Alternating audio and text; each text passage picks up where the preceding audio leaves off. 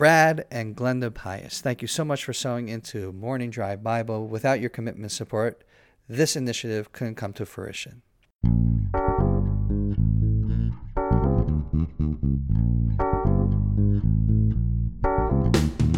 Good morning from Jerusalem. My name is David McRetman. My name is Scott Kahn. And welcome to Morning Drive Bible. David, I'm coming to you this morning after another cliffhanger last time. So far, let me summarize for our listeners what we've done over the past three episodes. Go right ahead, Scott. Thank you.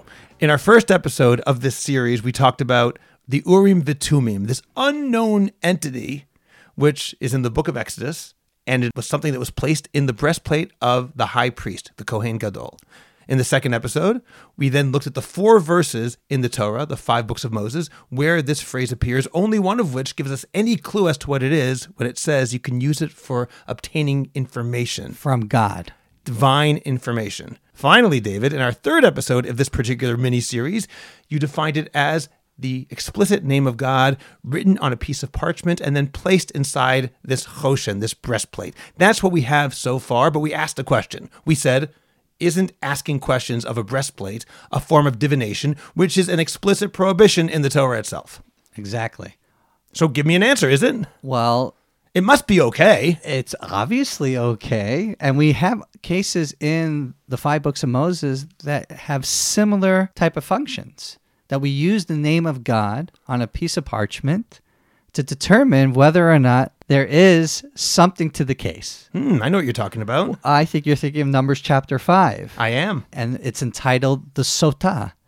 Soda water. Soda water. it's not seltzer in any way.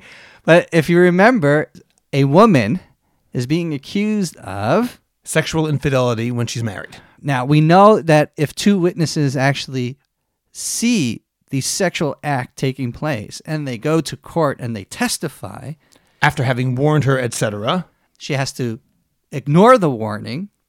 They have to see the act happen and then they have to testify and obviously the court will put these witnesses in two separate rooms.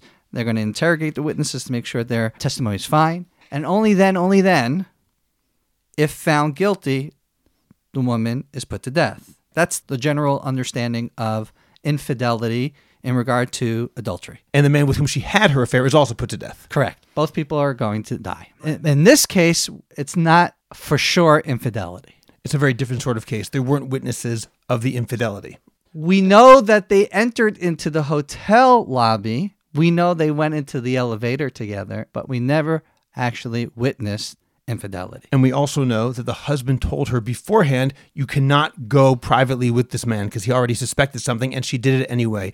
This is what we call in Hebrew raglayim ladavar. The matter has legs. It's not that he randomly is suspecting his wife of doing something without any evidence. He has a lot of evidence. At the same time, a court can't do anything because there are no witnesses. You know what happens in that case to find out whether or not we know for sure there was infidelity that took place?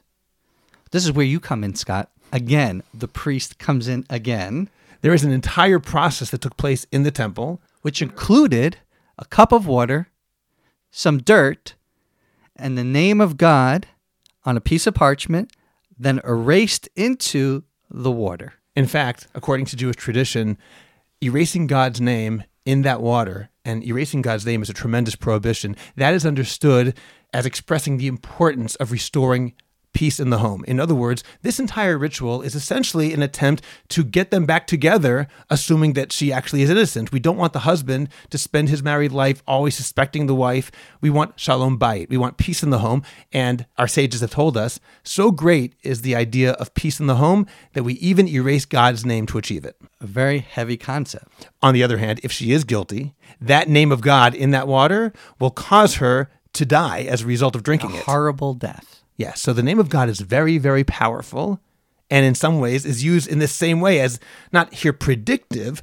but using to clarify something which would be unknown. As we said in one of our earlier episodes, the Holy Spirit, and now I'm quoting David, the Holy Spirit is Mr. not Holy Spirit. Mr. Holy Spirit, David, Holy Spirit is not only about predicting the future, it's also about giving us information that otherwise we couldn't have known. Classified information classified that's now declassified. Very good. Sky's been paying attention. I've been listening, David. So we have a case that we use the name of God for something to understand what was going on, and we seem to not have a problem with it. It seems to be permitted on the books. So apparently, when it comes to certain elements of the Holy Spirit, this prohibition against divination, when done in the way that the Torah permits or even prescribes, it's actually allowed. Correct. And the Urim Vitumim, I am assuming, is one more example of the same. Exactly. But we're going to end off here because we're going to address another case in the five books of Moses.